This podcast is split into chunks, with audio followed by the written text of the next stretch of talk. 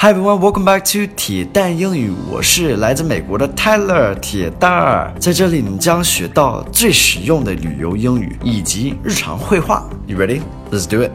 Hey guys, welcome back. Today's focus word is superior. Superior. It looks like super, but it's superior. That's how we say it. Superior is somebody that is above you in work, usually. Yeah, so like your boss or your manager.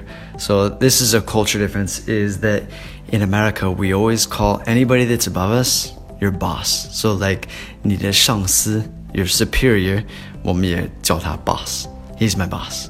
呃，不只是一个老板，All right，嗯、um,，在中国分得特别清楚，这个是老板，这个是领导，这个是管理人，like that。But in America, it's all mixed up. I mean, there's definitely the biggest boss, but we also use boss for the superior.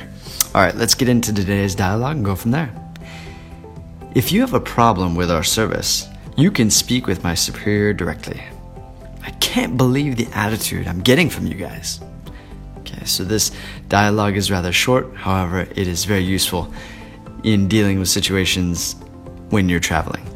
If you have a problem with our service, 所以就是如果你对我们的服务有问题的话。if you have a problem with our service, you can speak with my superior directly. 你可以跟我的上司直接沟通，directly，直接。I can't believe the attitude I'm getting from you guys. So it's like unbelievable. He can't believe it. 太不可思议了，不不敢相信 this attitude. We say this word a lot. It's like 态度有问题哈。Attitude 就是态度的意思。It's like your attitude. You're giving me attitude that I'm getting from you guys. 就是你送给我的这个态度。That's what we say. This attitude I'm getting from you, or your attitude. Like there's so many different ways to use attitude. Um, so this is a cool way to. this is definitely this dialogue is definitely happening. Well, probably happening in a hotel. So. I've had to deal with attitude like this in a hotel. Have you guys? Thanks for listening. Thanks for support. Hope you guys learned something. If you guys did, please show me by giving me a like. I'd appreciate it. Have a fantastic day. I'll speak to you guys soon.